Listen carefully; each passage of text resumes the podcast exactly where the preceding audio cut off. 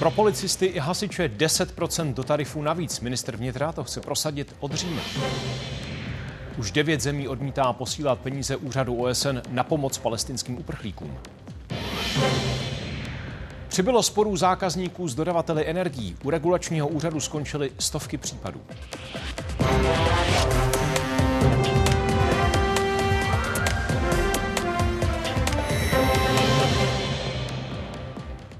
Poslední události tohoto týdne právě začaly. Přejeme dobrý večer. A to za celý tým událostí. Ministr vnitra Vít Rakušan chce zvýšit platy policistů, hasičů či pracovníků vězeňské služby. Konkrétně by to mohlo být od října a to o 10 Záměr potvrdil České televizi. Šef rezortu tím chce zatraktivnit práci v bezpečnostních sborech, nabrat nové lidi a zpomalit odchody těch zkušených. Podporu zatím dojednanou nemá. Koaliční partneři ale o návrhu mluvit chtějí bych chtěl, aby do tarifních složek platů skutečně eh, navýšení došlo. Ta inflace je veliká a policisté, hasiči, celý integrovaný záchranný systém si to určitě zaslouží. Česká televize spočítala, že zvýšení platů policistů a hasičů o desetinu od října by letos vyšlo na víc než miliardu korun. V celém příštím roce by to pak byly zhruba 4,5 miliardy. Plán podporuje sněmovní opozice. Podle ní měl ale ministr vnitra prosadit růst platů v bezpečnostních sborech už se začátkem letoška. Eliška Neumanová nastoupila na policejní oddělení v Praze Lhodce před rokem a půl. Jako členka pohotovostní motorizované jednotky každý den zasahuje v ulicích. Její základní měsíční plat je 28 tisíc hrubého. Se všemi příplatky si před zdaněním vydělá 39 tisíc. Je to náročné, protože vlastně ty náklady na to žití v Praze nejsou nejmenší, takže i ty platové podmínky by, byly, by bylo dobré, kdyby byly trošičku lepší. I kvůli nástupním platům chybí jen v Praze z plánovaných 6,5 tisíc policistů víc než tisícovka. Z reálné hodnoty jejich platů navíc inflace za poslední dva roky ukrojila téměř 15% Eliška Neumanová by proto vyšší ohodnocení přivítala. Určitě bych mohla použít tyhle ty finance i ke vzdělávání, protože vlastně v rámci policie, pokud se dodělám nějaké vzdělání, můžu postupovat výš. Nedostatek policistů je ve všech krajích. Třeba v Karlovarském se pokoušejí sehnat zhruba 250 chybějících lidí i tímto náborovým videem. Zatím marně. I proto kraj nabízí městům dotace na nové služebny městských strážníků chybí policisté a chápu, chápu starosty i občané, že by rádi tam měli zřízený městský policie. Ministr vnitra Vít Rakušan poprvé slíbil říjnový růst základních platů policistů a dalších bezpečnostních sborů o 10% na pondělním setkání s voliči v Karviné. Poté, co si mu jeden z členů vězeňské služby postěžoval na svůj plat a na to, že musí pracovat tam, kde mu nařídí stát. Mě každoročně posíláte na dva měsíce pryč od mého děcka za 34 tisíc čistého. Minulý rok jsme 10% přidávali do tarifů a v letošním roce od podzimu chceme přidat další 10% a to jak policistům, tak i vězeňské službě. Já doufám, že na to prostě vyjde. Po setkání v Karviné ale Rakušan připustil, že zatím nemá zajištěné potřebné peníze. Určitě se budeme bavit o výdajové stránce rozpočtu, budeme se bavit i o případných tarifových změnách. Plán se líbí i ministru spravedlnosti, pod kterého spadá například vězeňská služba. Nám roste trestná činnost, zejména v té násilné e, části. To znamená, já bych s tím samozřejmě souhlasil, protože policie, vězeňská služba, i vlastně hasičská služba je pro chod společnosti nutná. Navýšit eh, platy hasičům, policistům, záchranným složkám je bez zesporu správný krok a lidovci ho podporujeme. Vyžaduje to eh, koaliční eh, diskuzi. Koalice by měla pro prosazení návrhu podporu i od sněmovní opozice. Určitě bychom to podpořili. My za to uh, pana ministra vnitra neustále kritizujeme. Pravdou je, že pan ministr vždycky něco řekne a pak je to úplně jinak. Česká vláda letos ponechala platy policistů, hasičů a dalších bezpečnostních sborů zmrazené. Důvodem byly výdajové škrty ve státním rozpočtu. Redakce a Petr Vašek, Česká televize. Pro velkou část státních zaměstnanců vláda objem peněz na letošní platy o 2% snížila, ať už úředníkům, nepedagogickým pracovníkům nebo lidem v kulturní sféře. Jedinou velkou skupinou, která letos celkově dostane přidáno, jsou učitelé. V průměru by to mělo být na odměnách o 2,5 tisíce měsíčně víc než loni. Právě díky tomu a taky kvůli naplánovanému poklesu počtu zaměstnanců placených státem o víc než 11 tisíc má letos průměrný plat ve státní sféře vzrůst. Zatímco loni to bylo necelých 43 tisíc hrubého, letos to má být zhruba 44 tisíc. A v součtu jde na platy státních zaměstnanců letos podobná částka jako loni. Je to přibližně 266 miliard korun. A teď už pokračujeme dál. Za chvíli třeba reportáží o sněmovních obstrukcích a o tom, jak by je koalice chtěla omezit. Zástupci OSN vyzývají skupinu devíti zemí, které přestali financovat Úřad pro palestinské uprchlíky, aby svůj krok znovu zvážili. Vedení organizace slibuje potrestat každého, kdo se zapletl do teroristického útoku na Izrael. Pomoc kvůli podezření z napojení některých pracovníků agentury v pásmu Gazy na Hamas pozastavili i největší přispěvovatele USA a Německo. Sám jsem těmito obviněními zděšen. Odporné údajné činy těchto zaměstnanců musí mít následky, ale je třeba uspokojit naléhavé potřeby zoufalých skupin obyvatelstva, kterým Úřad pro palestinské uprchlíky slouží. V Tel Avivu je náš zpravodaj David Borek. Davide, co konkrétně už OSN udělala, aby ti důležití plátci zase začali posílat peníze? A jak to vypadá s vyjednáváním o příměří v pásmu Gazy?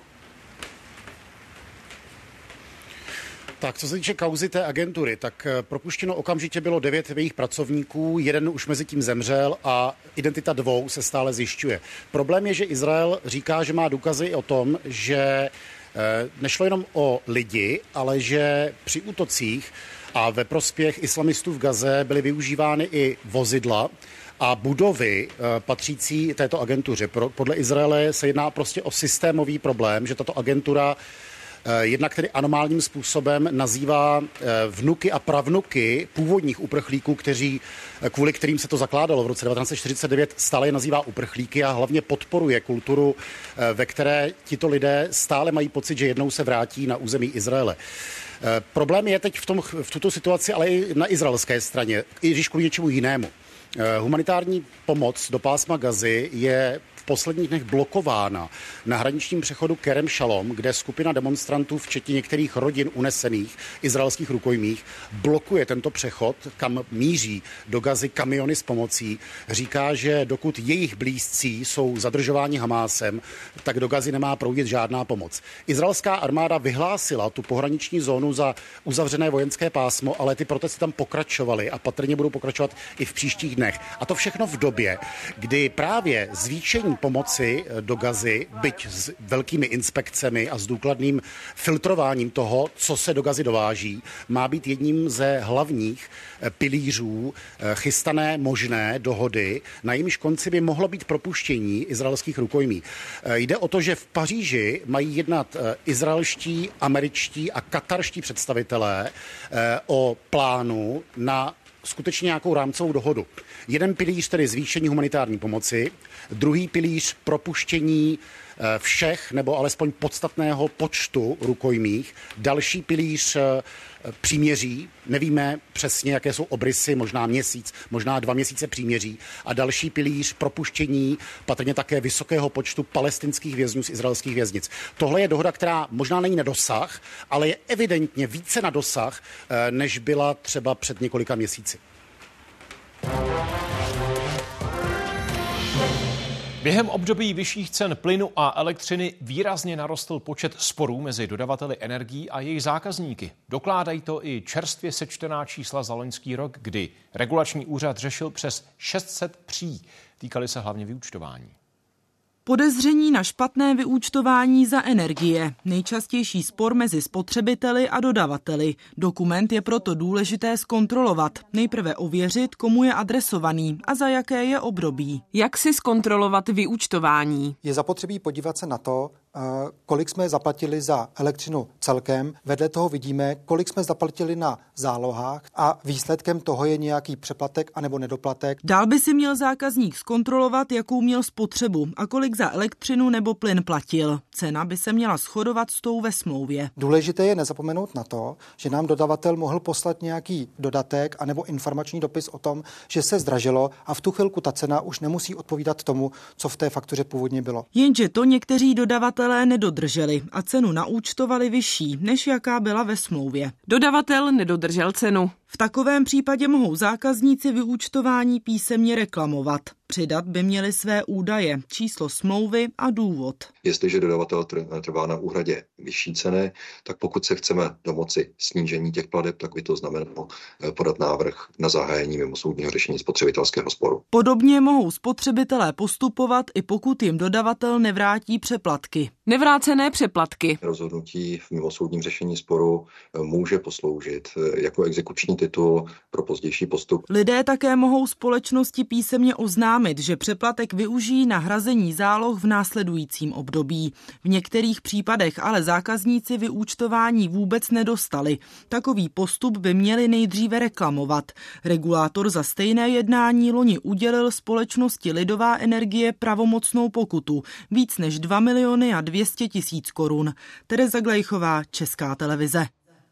Na severojižní magistrále v centru Prahy skončilo zúžení provozu do jednoho pruhu. Dělníci museli na tři dny omezit provoz nedaleko Národního muzea, a to kvůli velké dutině, kterou pod silnicí objevili při opravě kanalizace. Na místě, kudy ve všední dny projede až 50 tisíc aut, se v pátek tvořily i hodinové kolony.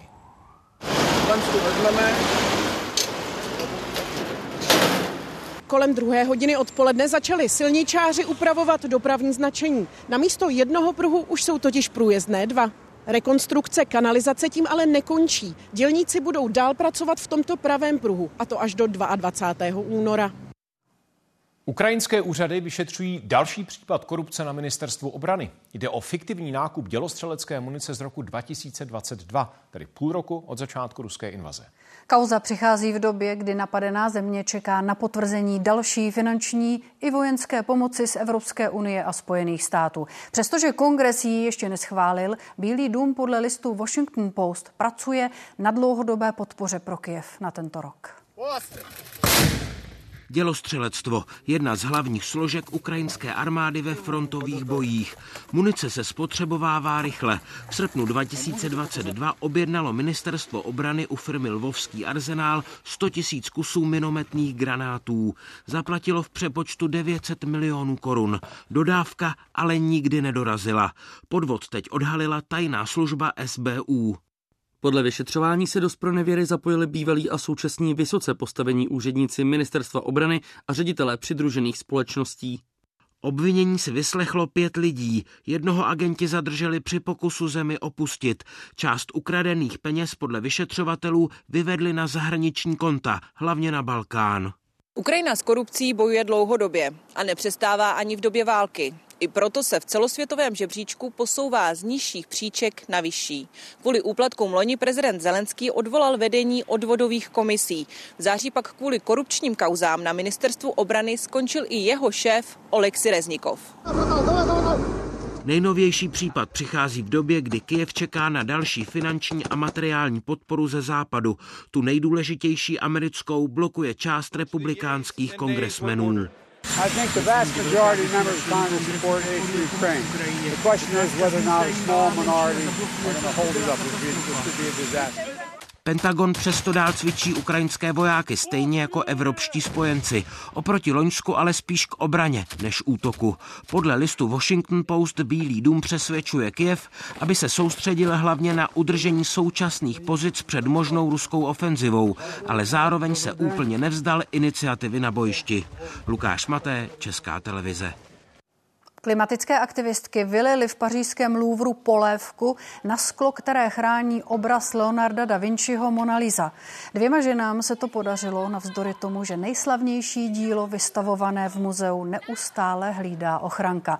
Hnutí, které se k útoku přihlásilo, tak chtělo upozornit na podle něj nedostatečnou ochranu přírodních zdrojů v zemědělství a potravinářství.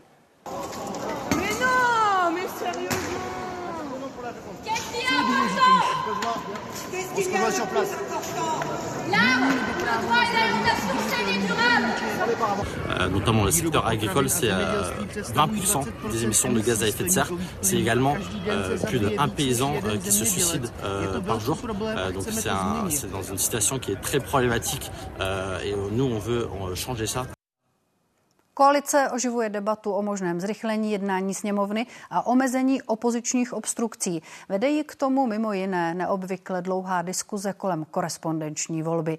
Na místo úpravy jednacího řádu ale zvažuje prosazení takzvaného autonomního usnesení, které by nová pravidla nastavilo.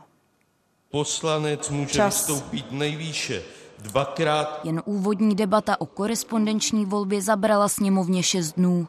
U řečnického pultu se střídali poslanci především z řad opozice. Já bych vás opravdu požádal o klid, protože budu mít další projev a přeci jenom překřikovat tady uh, poslance. Projev měl 11 hodin. Na opoziční obstrukce reaguje koalice.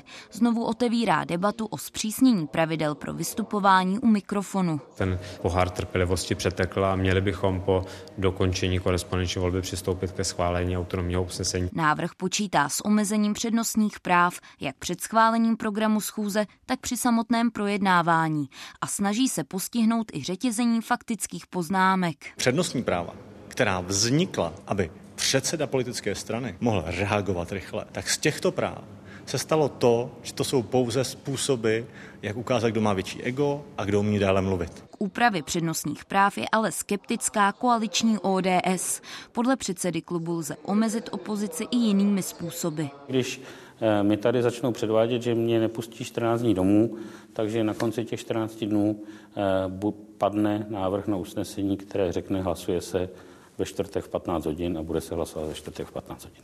Opozice s návrhem nesouhlasí. Preferovala by gentlemanskou dohodu. Já si prostě myslím, že eh, takové kroky a postupy eh, za každou cenu válcovat ty, kteří jsou v menšině, že ono se to potom vrací. Usednout ke stolu a hledat schodu je opozice připravená v debatě o změně jednacího řádu, ale až pro další volební období.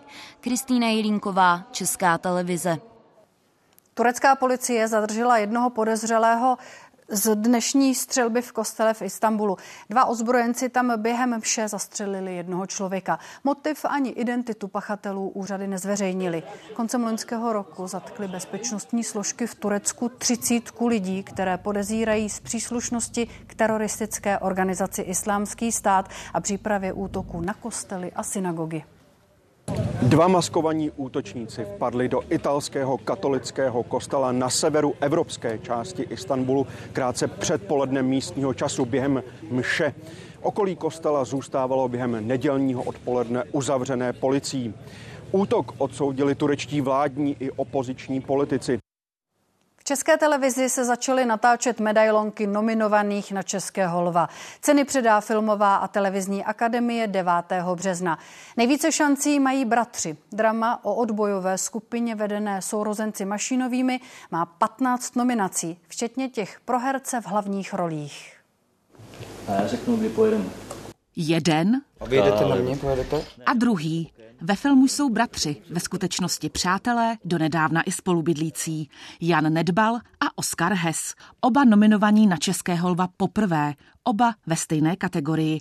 Za postavit Stirada a Josefa Mašínových. Konkurenty si ale nejsou. Naopak, kdyby se stalo to, že jeden z nás tu sošku vyhraje, tak za mě ta socha bude pro oba, protože ten film se nemenuje Bratr, ale Bratři. Kdyby to šlo rozpůlit, tak to tak udělám. No. Kdyby na to náhodou přišlo, ten lev vždycky bude patřit nám obou, potažmo celému tomu týmu. Jestli se ho můžeme dát někam na nějaký společný místo, aby ho každý den ráno jsme ho věděli oba dva, tak to uděláme. Pojďme ještě švenknout jenom tu kontru. Jana Plotková je nominovaná po šesté.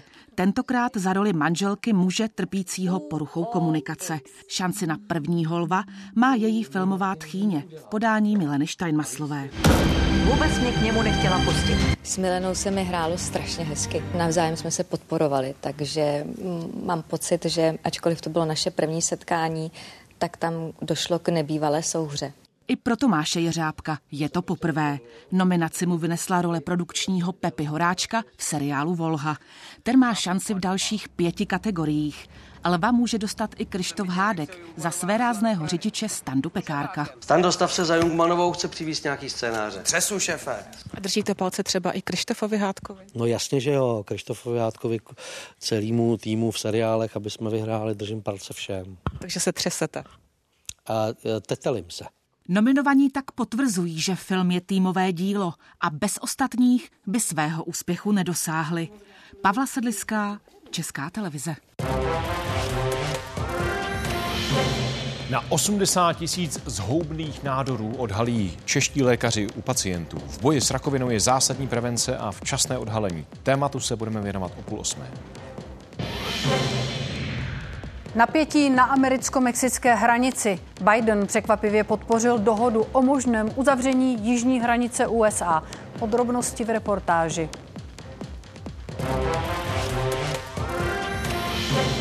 Tři američtí vojáci zemřeli podle prezidenta Joea Bidena po útoku dronu na malou základnu v Jordánsku. Přes tři desítky dalších utrpěli zranění. Washington viní z úderu Iránem podporované ozbrojence, kteří působí v Sýrii a Iráku. Podle mluvčího jordánské vlády američany nezasáhli na jejich, ale na syrském území. V každém případě je to poprvé od začátku války v pásmu Gazy, co američtí vojáci umírali na Blízkém východě v nepřátelské palbě.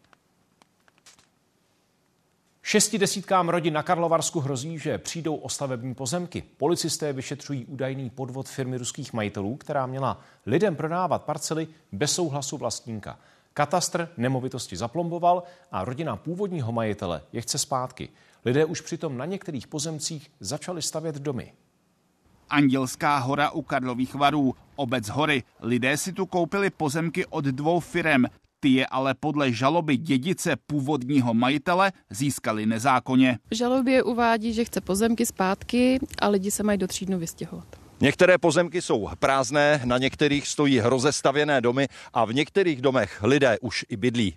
My máme kolaudaci. Já tu teďka mám řemeslníky. Původní majitel pozemků Aleksandr Komlieškin totiž v roce 2020 zemřel a podle advokáta byly parcely vyvedeny z dědictví až po jeho smrti. Zjistilo se to, jako když se začalo projednávat to dědictví, najednou se zjistilo, že tam ty pozemky nejsou. 15-letý syn zemřelého si najal pražského advokáta Adama Černého. Ten mimo jiné hájil Davida Ráta. Černý chce pozemky vysoudit zpět. Nikdo nevěděl ani netušil, že vůbec něco takového by se mohlo tuž stát. Bojí se, bojí se o svůj majetek, investovali do toho svý celoživotní úspory. Pozemky prodávala zejména firma VCSP Company. Jejíž vlastníci je měli od původního majitele nabít na základě plných mocí. Ta nám předložila vlastně kupní smlouvu, ty pozemky od pana Koměškina podle všeho koupili. Podle Adama Černého ale pozemky nabily ilegálně u žádného notáře taková plná moc udělána nebyla. A i kdyby byla, tak zanikla, zanikla smrtí.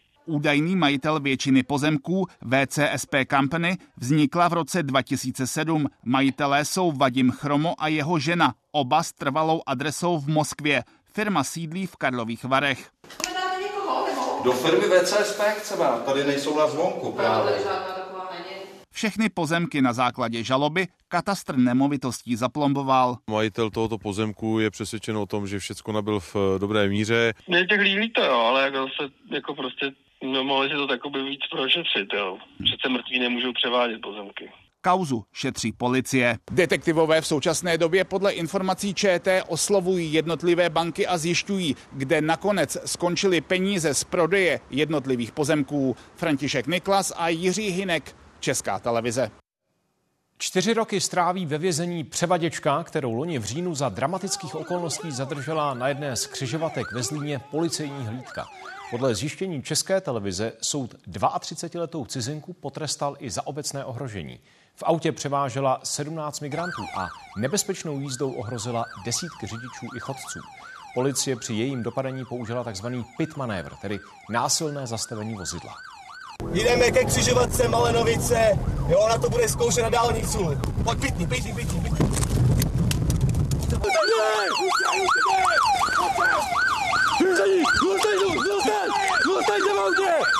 Obžalovaná v hlavním líčení prohlásila vinu a bezprostředně po vyhlášení rozhodnutí se vzdala práva odvolání. Rozhodnutí je tedy pravomocné. Pod ledem Jablonecké přehrady plavali otužilci. Zážitek si za asistence světového rekordmana Davida Vencla a pod dohledem potápěckého instruktora Jaroslava Kočárka vyzkoušela pětice lidí. Do Jablonce nad Nisou přijeli z celé republiky. Vodu, která měla pouhé 2 stupně, zakrývala 12 cm vrstva ledu. Na hladině přehrady vznikly čtyři díry. Celkem mají otužilci pod ledem uplavat 20 metrů. Zkusím 10, v případě 20, ale uvidíme. Dobře, ale hezky.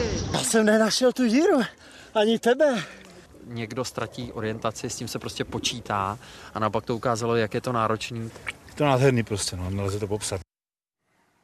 Největší tuzemský producent cukru končí řepnou kampaň. Vypěstovanou řepu, která doteď ležela na polích, už odvezl do cukrovarů.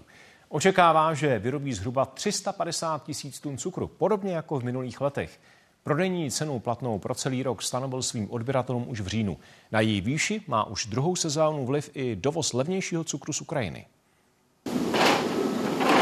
Od pondělí do pátku se v cukrovaru v Českém Meziříčí otáčejí kamiony jeden za druhým. Denně přivážejí kolem 8 tisíc tun řepy. Zatímco tady kampaň finišuje, v největším cukrovaru u nás v Dobrovici už práce skončily. Hromady cukrové řepy, které ještě teď zůstávají na krajích polí, zmizí během několika dnů. Počasí ale už zhoršilo její kvalitu a snížilo její cukernatost. Určitě to nemá vliv na výsledný produkt, to je vždycky 99% sacharóza. Má to vliv na potom ty zvýšené výrobní náklady. Řepa u nás v loni rostla na 37 tisících hektarech plochy. Pěstitelé mluví o průměrné sezóně. V loni jsme mi prodávali řepu v průměru někde něco přes tisíc korun za tunu. Letos by to mělo být lepší, nebo já aspoň doufám, protože ten cukrovar by měl mít lepší sezónu, než měl loni. Tady v rafinerii se už šťáva z cukrové řepy zahušťuje a dochází ke krystalizaci. Pro hlavní odběratele se v Evropě v loni pohybovala cena cukru kolem 800 euro za tunu, tedy 20 korun za kilo. Výrobce stanovuje cenu vždy v říjnu na 12 měsíců dopředu. Svou roli ale hraje i dovoz z Ukrajiny, kde zemědělci zdvojnásobili osevní plochy. Ukrajina sem eh, dováží levnější cukr, než vyrábíme my zde v Evropě. Není zatížen žádnými cly ani omezeními. Přesto největší tuzemský výrobce očekává, že bude bude v zisku a může tak investovat do výměny kotelny v Českém Meziříčí za 300 milionů korun. Místo uhlí bude do dvou let spalovat plyn. Věra Hofmanová, Česká televize. Šadlich v Orlických horách čelí náporu turistů. Parkoviště Horského sedla bylo i dnes přeplněné. Všech zhruba 80 míst řidiči obsadili už před 8 ráno. Některá auta běžně parkují v zákazu stání a blokují tak průjezd autobusů. Situace v jednom z nejvyšších bodů Orlických hor se opakuje každý víkend.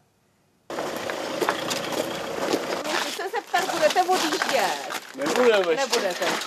Ani jeden flak. Už před 8 hodinou ráno bylo parkoviště úplně plné. Několik aut tu teď čeká na to, jestli se některá místa uvolní. Můj plán byl vyjíždět 6 hodin, ale ženské to není tak jednoduchý, tak jsme vyjížděli 6.30 a vyplatilo se nám to. Ostatní řidiči hledali místo jinde. Zákazová značka jakoby neexistovala. Například tohle auto dnes ráno zablokovalo autobusovou zastávku. Silnice byla průjezdná jen díky policejním hlídkám. Tak tady v tom esíčku vlastně to slouží k tomu, aby se tady otáčely autobusy. Už se tady stalo, že neprojela sanitka. To Sára Svobodová přijela na Šerlich autobusem. Od běžek ji neodradila ani obleva. Nemůžu se dočkat, je tak krásně, to bude super. Jsem teda strašně ráda, že jsme jeli autobusem, protože bychom, se sem, bychom tady v životě nezaparkovali. Právě autobusy teď kvůli náporu turistů pendlují hřebenem častěji, zhruba každou hodinu. Podle starostky návštěvnost hor roste. Jen rozhlednu Velká deštná ročně navštíví přes 100 tisíc lidí. Samozřejmě to i souvisí s počasím. Když je krásně, jako bylo třeba minulý víkend, anebo dneska, tak eh, všichni turisté míří do hor. Sklidnění dopravy si slibuje od rozšíření stávajícího parkoviště z 80 na 250 míst. Stavět se začne už letos. Vilém Branda, Česká televize, Orlické hory. Blíží se únor, měsíc boje proti rakovině. V Česku lékaři ročně odhalí okolo 80 tisíc houbných nádorů. Asi 2 tisíce z nich u dětí a mladých do 30 let.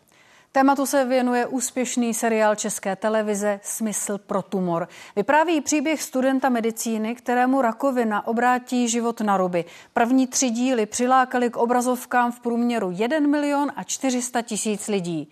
Čtvrtá epizoda osmidílné série má premiéru dnes 10 minut po 8 na ČT1. Je tady jasně řeč o možné nádorové formaci. Šok, strach, obavy z léčby, pocity, které se dle odborníků mísí u všech pacientů s děsivou diagnózou. Tím mladšího věku je však mnohdy prožívají intenzivněji. Mladý člověk nikdy nečeká, že by onemocněl eh, s houbným nádorem, protože to má obecný nimbus onemocnění starších lidí, eh, onemocnění spojené eh, s rizikem smrti a na to mladí lidé nemyslí. Mami, já mám rakovinu. Nejčastější v tomto mladém věku jsou nádory varla, ty tvoří asi 19%, potom jsou to nádory štítné žlázy, kolem 16% a pak jsou to eh, lymfomy. Když si představíme, že mladý člověk je jinak zdravý a má velmi silnou imunitu, tak je pochopitelné, že pokud ten nádor eh, tyhle bariéry překoná, takže to znamená, že je většinou o hodně agresivnější, nebezpečnější. Je potřeba, aby se léčba zahájila co nejdřív. A to nejen ta onkologická, důležitá je i psychika pacienta. Může vám dať kontakt na někoho, s kým to můžete prebrat? Hmm, s nějakým mozkoškrabem určitě, co? Ta psychická pomoc mladým lidem se zhoubným nádorem je stejně významná jako eh, pomoc onkologická. Psychologů a psychiatrů v České republice není na zbyt. Na druhou stranu fungují i pacientské organizace a různé spolky. Často v nich působí lidé, kteří si chorobou sami prošli a mohou tak nemocným přiblížit, co je čeká. Lidi si často myslí, že chemoterapii okamžitě ucítíte, jako když do vás uhodí blesk. Každý z nás jsme individuální, ale eh, řekla bych, že více než 80 až 90% pacientů tu léčbu zvládá ambulantně, eh, bez zásadních vedlejších účinků. Vývoj v oblasti onkologické léčby jde rychle ku předu, a to i té podpůrné. Přibývá tak pacientů, kteří jsou i při chemoterapiích schopni fungovat podobně, jako předtím, než rakovinou onemocněli. Klára Ješinová, Česká televize. Dobrou. Zásadní je prevence a zdravý životní styl. Díky nim se dá vzniku a rozvoji řady nádorů předcházet. Obecně platí, že čím dřív se nádorové onemocnění odhalí, tím větší je šance na úspěšnou léčbu. Mezi významné rizikové faktory patří kouření. Vést může nejen k rozvoji rakoviny plic, ale i dalších typů nádorů, například hrtanu, slinivky břišní nebo prostaty. Alkohol se zase podílí na vzniku nádoru tlustého střeva a konečníku nebo nádoru prsu. Klíčové jsou pravidelné preventivní prohlídky. Na to u praktického lékaře má nárok každý jednou za dva roky. Jednou ročně pak mají lidé hrazené vyšetření u zubaře. Ten může třeba odhalit podezřelé změny v oblasti hlavy a krku. Ženy od 15 let mohou jednou ročně navštívit ginekologa. Lékaři také doporučují využívat hrazené screeningy. Ženy od 45 let můžou každé dva roky zajít na mamografické vyšetření. Od 15 let na vyšetření karcinomu děložního čípku. Po 50 se mají všichni hrazené vyšetření na karcinom tlustého střeva a konečníku. V rámci pilotních programů funguje screening rakoviny plic. Do něj se můžou zapojit současní nebo bývalí kuřáci. A od ledna běží i program na záchyt rakoviny prostaty. Ta je nejčastějším druhem nádoru u českých mužů. Na možnost vyšetření se stačí zeptat praktického lékaře. Kateřina Poláková, Česká televize. Ve vzácných případech se dá proti rakovině očkovat. Třeba vakcína proti žloutence typu B pomůže výrazně snížit riziko rakoviny jater. Nejrozšířenější je ale očkování proti rakovině děložního čípku. A to účinkuje i proti dalším nádorům, které způsobují různé papilomaviry. A proto by ji měli dostávat i chlapci. Od nového roku se tedy rozšířilo období, ve kterém je tato vakcína hrazená pojišťovnou. Nově je to od 11 do 15 let. Martina nebo Denisa, ženy, které se s nádorem setkaly a kterým by očkování v dětském věku riziko onemocnění výrazně snížilo. Oni ho ještě dostat nemohli. Dnešní děti tu možnost mají. V roce 2022 bylo očkováno skoro 70% dívek, které v tomto roce dosáhly 13 let. U chlapců to ale nebyla ani polovina. I oni přitom mohou neočkované dívky nakazit a i jim od těchto virů hrozí vážné komplikace. I ty přitom očkování kryje. U žen i mužů. Jde hlavně o nádory v oblasti pohlavních orgánů nebo hlavy a krku. Přitom HPV vir je v populaci velmi rozšířený. A to, abychom si mohli říct, že máme úspěch, tak by ta eh, proočkovanost se měla pohybovat kolem 90%. Praktičtí lékaři proto vakcínu chlapcům a dívkám silně doporučují. Do 15 let jde o dvě dávky pak už o tři, navíc nehrazené pojišťovnou a každá vyjde zhruba na tři a půl tisíce korun. Data na to, zda to bude stačit na celý život, vědci zatím nemají. Jaroslav Zoula, Česká televize. Řadu diagnóz ale ovlivnit ničím nejde a navíc přicházejí zcela nečekaně. Tak jako v případě šestileté Niny. Dívka onemocnila agresivním nádorem na mozku. Průměrná doba přežití od zjištění je necelý rok. Přesto rodina a lékaři dál bojují. Dívka má příští týden dostat ve Francii nový lék v rámci klinické studie. Ještě před pár týdny byla Nina zdravá. Potíže se objevily z ničeho nic až po Vánocích. Nejdřív problémy se zrakem, později s motorikou. Vyšetření odhalilo gliom, vzácný mozkový nádor. Ten vývoj těch obtíží je vlastně velmi agresivní. Dneska je to bohužel už dívka, která potřebuje 24-hodinovou péči. Eh, hodně leží, hodně spí, není dobře zvrací. Tohle je pohled na nádor prostřednictvím magnetické rezonance. A v této oblasti postihuje zásadní funkce, jako je hybnost končetin, rovnováha, jsou zde centra pro eh, takzvané hlavové nervy, které ovlivňují polikání a jedná se o velmi agresivní onemocnění, v podstatě jedno z nejhorších onemocnění, kterým v dětské onkologii čelíme. Rodiče Niny se přesto nevzdávají. Teď jsou s dcerou v Paříži a čekají na experimentální léčbu dostupnou zatím jen v několika evropských centrech. Půjde o kombinaci ozařování a podávání léku, který právě prochází klinickým testováním. A není tak jasné, jaký bude jeho efekt. Jedná se o lék, který ovlivňuje nějaké metabolické pochody v nádorové buňce. O testování léku mají zájem i onkologové z Motola. Manželé Chovancovi s pomocí přátel založili nadační fond. Lidé můžou ve sbírce přispět na náklady spojené s léčbou malé niny. Smyslem nadace je ale pomáhat taky dalším dětem, podpořit výzkum i dostupnost inovativní léčby v České republice. Pro nás je nadační fond spíš cesta, jakým způsobem zvládnout tenhle ten těžký dosud, ale dokud stojíme, mluvíme. Kateřina Poláková, Česká televize. A teď už další témata událostí. Za okamžik se podíváme třeba do nejstaršího českého kláštera, který se po letech dočká rekonstrukce. Po tříleté pauze loni opět přibyly v Česku nové větrné elektrárny, konkrétně pět turbín. Vláda přitom počítá v dalším období s výrazným nárůstem počtu instalací a taky s tím, že vítr bude hlavně v zimě doplňovat fotovoltaiku. Ministerstvo životního prostředí chystá tzv. akcelerační zóny, kde by mohli investoři získat potřebná povolení rychleji. Moravice a Melč nedaleko Opavy. Dvě turbíny se tady roztočily už dříve, ale nově začaly vyrábět další čtyři.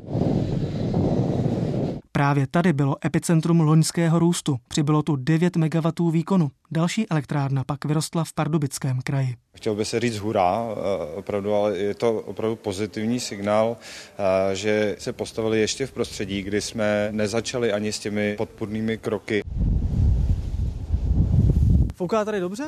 Fouká tady, po většinu roku tady fouká. Elektrárny Vrbice stojí na kraji Doupovských hor už od roku 2010 a podle provozovatele na dobrém místě. I proto má letos přibít třetí. EA, vliv eh, na životní prostředí těch strojů a tohle to trvá dost dlouho samozřejmě a vypořádání případných podmínek, takže zhruba nějakých 8 let nám trvalo, než jsme získali stavební povolení. Nové turbíny jsou v plánu i jinde. Například Brniště na Českolipsku počítá se 6 až 8 a dokonce si vybírá mezi investory. Rozhodne výnos pro obec. 50%, co vždycky obdržíme, půjde mezi občany a 50% půjde do rozpočtu obce.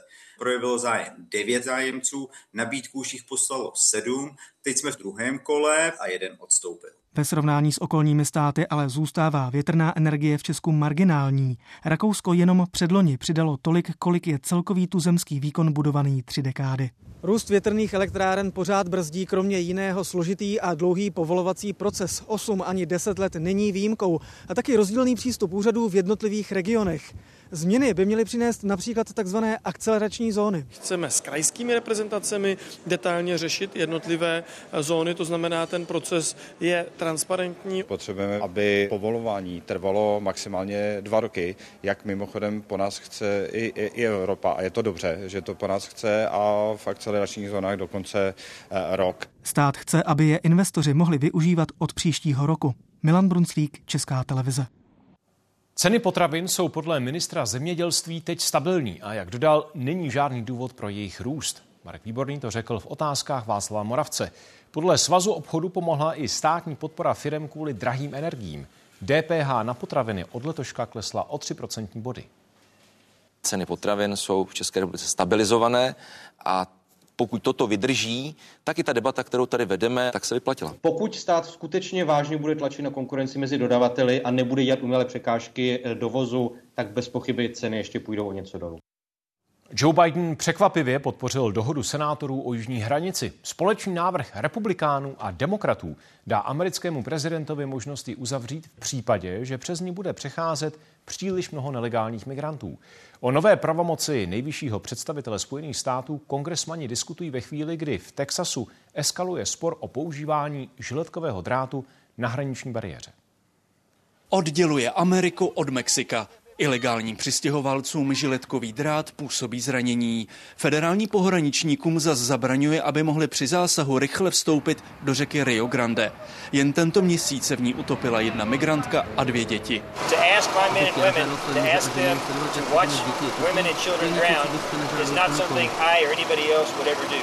Jenže republikánský guvernér Texasu žiletkový drát brání. Odmítá námitky, že migranti už jen tím, že vstoupili do řeky, se ocitli v USA. Investuje proto do stavby bariér i s tímto drátem. Nechce se ani podřídit rozhodnutí nejvyššího soudu, že její pohraničníci mají právo odstranit. Ne každý ve státě Texas s tím ale souhlasí. Nový starosta Houstonu, města s víc než dvěma miliony obyvatel, je na straně federální vlády. Pokud jde o specifickou taktiku osnat dělat nebo workers já work along the border, and I think we need to sit down at a round table and work this out. Texas je přitom dopravní tepnou pro obchod s Jižní Amerikou a někteří migranti se přes hranici snaží dostat i v nákladních vlacích. Tok drog, pašování lidí, to jsou velmi závažné věci. Um, those are all very serious issues. From a transportation standpoint, it can be very disruptive. Americká pohraniční stráž jen loni zadržela přes 2 miliony migrantů. Jak zabránit příchodu ještě většímu počtu žadatelů o azyl, je předmětem nelítostného politického boje mezi republikány v kongresu a Bidenovou administrativou. Předvolební hádka má celosvětový dopad. Republikáni kvůli tomu blokují schválení další pomoci Ukrajině. Bohumil Vostal, Česká televize Texas. Za znásilnění podmínka, za pěstování konopí mnohaletý trest. Tam je s třema vrahama, že on z nich má nejvíc let. Ministr Rakušan versus občané Karviné. Je to degradující diskuze. Zápas Slávia Praha Dynamo Bratislava zrušen za utkání s Rusy. Nemohl bych se podívat do očí hráčům. A celibát v katolické církvi. Co ho zrušit? Je zapotřebí o tom mluvit 168 hodin, dnes ve 21.15 na jedničce. Na první okružní plavbu vyrazila z Floridy největší výletní loď světa Ikona moří. Na 20 palub se vejde přes 7,5 tisíce lidí. Ekologové varují před jejími dopady na životní prostředí, třeba kvůli emisím metanu. Podle provozovatele je loď skoro o čtvrtinu energeticky účinnější, než požaduje Mezinárodní námořní organizace. Pražské arcibiskupství našlo investora, který by zaplatil opravy nejstaršího českého kláštera. Mělo by jít zhruba o miliardu korun. Církev přebírala klášter v roce 2016 od zprávy Pražského hradu a během pěti let ho měla zrekonstruovat a otevřít. To se ale nestalo a arcibiskupství proto ročně platí milionovou pokutu. Zatímco do baziliky svatého Jiří neustále vchází turisté, dveře vedlejšího kláštera jsou už pro veřejnost léta zavřené. Jeho chodby Jana Maříková Kupková dobře zná. Při studiích na gymnáziu tam prováděla návštěvníky. Teď vede archeologický průzkum na Pražském hradě. Všechny ty části jsou svědky různých stavebních fází. Tady vidíme resanční klembu, jsou tady klemby gotické. Každá část té budovy v sobě nese historii a vlastně ty vrstvy toho stavebního vývoje. To nejdůležitější se skrývá pod nádvořím s kašnou v hloubce několika metrů pod zemí. Teď se budeme podívat vlastně do té nejstarší části eh, z pozůstatky kláštera Eh, svatého Jiří románskými a raně gotickými. Původní klášter byl pilířem české středověké kultury. Jeho zbytky jsou obklopeny sloupy. Když se podíváte na ty prorezlý železobetonové konstrukce, tak samozřejmě nějakým středně až dlouhodobým horizontu může i prasknout. Teď samozřejmě ještě ne, ale je potřeba vlastně téměř okamžitě zahájit kroky. Podle archeoložky je v klášteře zanedbaná základní údržba. Za několik let se jeho stav zhoršil. Do roku 2012 působila v klášteře Národní galerie a k výstavám chce prostory po plánované rekonstrukci dále využívat i Pražské arcibiskupství. Převzalo jiřský klášter ve velice špatném stavu. V létě minulého roku byl pražský arcibiskup v Římě ve Vatikánu a předložil tam projekt rekonstrukce Jirského kláštera a nyní se čeká na rozhodnutí Vatikánu. Jednoduše odstoupit od smlouvy nepůjde, protože ta smluvní základna je nesmírně složitá, není vlastně zcela zmapovaná, protože ke smlouvě jsou přilepeny další smlouvy, k ním nějaké dodatky. Jiřský klášter není jedinou budovou, kterou arcibiskupství od zprávy Pražského hradu v roce 2016 převzalo v rámci dohody o majetkovém vyrovnání. Církev tehdy získala také nové probožství a kostel všech svatých. Kateřina Golasovská, Česká televize. Zemědělci ve Francii pokračují v rozsáhlých protestech navzdory slibům vlády, že upustí od zvýšení daní na naftu pro zemědělské účely. Farmářům vadí snižování výkupních cen i dovoz levných potravin ze zahraničí. Zatím blokovali silnice hlavně na jihu země. Od zítřka by se centrem protestů mělo stát okolí francouzské metropole. Ministr vnitra kvůli tomu svolal krizový štáb. Má pocit, že už rodinu neuživí. Náklady na krmivo a energie pro dvě stovky krav rostou. Na své farmě pracuje celý život. Problème essentiel de la profession, c'était un problème de prix, donc un problème de revenus. Et il a fallu euh, plus d'une génération, plus de 40 ans, pour qu'il y ait une prise de conscience. Jeho kolegové řekli dost a blokádou hlavních silnic už několik dní ochromují provoz v celé zemi. Řidičům komplikovalo o víkendu cestu uzavření čtyřstovek kilometrů dálnic, včetně hlavní dopravní tepny A7 spojující Paříž s jihem Francie. Dramatická situace byla v blízkosti španělských hranic, kde se zemědělci nerozpakovali zastavovat kamiony a ničit zboží, které převáželi. Dění ve Francii se dotklo i českých dopravců. Roman Bulava s kolegou na demonstranty narazili v pátek v podvečer na kruhovém objezdu u jeho francouzského města Narbon. Byly tam vidět ohně, jak tam měli zapalené pneumatiky, palety a nějakou zeleninu. Jo. Mm-hmm. Ptali se jich, co vezou, když řekli, že rajčata chtěli je vidět. Tady jsem měl španělský zámek, kterým to bylo zamčený, který se musel udělat a, a... otevřít jim nákladový prostor.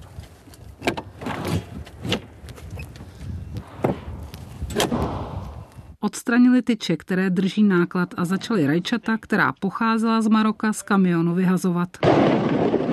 Poslední dvě palety, co tady byly, tak všechno vyházeli ven za návěs. Vůči nim protestující agresivní nebyli. Policie, která kolem projížděla, nějak nezasáhla. Nezasáhla ani proti těm, kteří blokují dálnice a další komunikace. Vláda se stupňování protestů obává. Proto reagovala okamžitě a premiér Atal už navštívil několik míst, kde zemědělci postavili zábrany. Část z nich svými sliby uklidnil. Protesty se v příštích dnech zřejmě přesunou z jihu země do okolí Paříže. Od zítřka chtějí zemědělci zablokovat velký trh v Ranžis, který francouzskou metropoli zásobuje. Z Prahy Pavla Kubálková a z Francie Jan Šmíd, Česká televize. Na provoz veřejných toalet doplácejí některá města miliony ročně. Chtějí je udržet. Třeba v Písku využívají i toho, že úřad práce přispívá na zaměstnance s invalidním důchodem. Ani to ale nestačí. Mám zdravotní problémy a invalidní důchod, tak ta práce je pro mě vyhovující. Na čtyřech veřejných toaletách v Písku pracují zaměstnanci s invalidním důchodem. Uklízí a vybírají peníze průměru je navštíví 40 lidí denně. Se svěřujou, chválí, že jsem jim zachránila život třeba. Na jejich platy posílá úřad práce dotaci 750 tisíc ročně. Přesto jsou toalety pro město ztrátové. Samo doplácí ještě 1,5 milionu. Snad kromě některých míst v Praze nemůže nikde vydělávat nebo generovat nějaký zisk, ani to nemůže pokrýt ty náklady. Jsou města, kde jsou a jsou města, kde jich je fakt hodně málo teda, jo. Toalety s obsluhou v Písku drží kvůli pořádku, stejně jako na řadě míst v Českých Budějovicích. Budějovicích. Nevidíte, že je mi 150 let? Si teda nestěžuju, jo, ale ani si to nechválí. To je moje záchrana vždycky. Tady je to čistý a sterilní, abyste se tam nemusel bát jako na velzaňáku. Jenže třeba na Sokolském ostrově stálý dohled chybí. Zákazník platí kartou. Tak uvidíme, jak to tam vypadá. V pisáru vidíme to, co tam nepatří, Tohle místo radši zabírat nebudem, není to ideální, ale mohlo by to být i horší. Lidé bezdomová vlastně systematicky ničí vlastně ty, ty veřejné WC. České Budějovice plánují další WC už jako součást komerčního prostoru. Něco podobného chystají i v Písku, v místě, kde se veřejné záchodky před několika lety zavřely.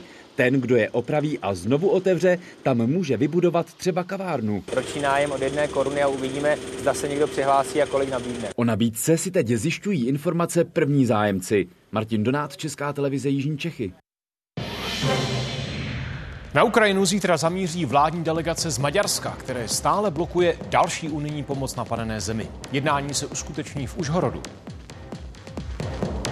Sledovat budeme třeba taky příběh historického letounu Aero 145. Už od prosince je na cestě z Austrálie. Zítra má přistát v Česku. Víkend i nedělní události pomalu končí. Přejeme vám hezký zbytek večera a úspěšný start do nového týdne. Zítra v 7 hodin se budeme zase těšit na viděnou. A ještě pozvánka ke sportu. Z řady nedělních výsledků vybíráme trumf Janika Sinera na Australian Open. Pokračuje Petr Vichnar. Dobrý večer. 22-letý Sinner ve finále zdolal Rusa Medvedeva. Stal se tak prvním italským šampionem v historii otevřeného mistrovství Austrálie. Podrobnosti a dalších 18 reportáží z devíti sportů za chvíli.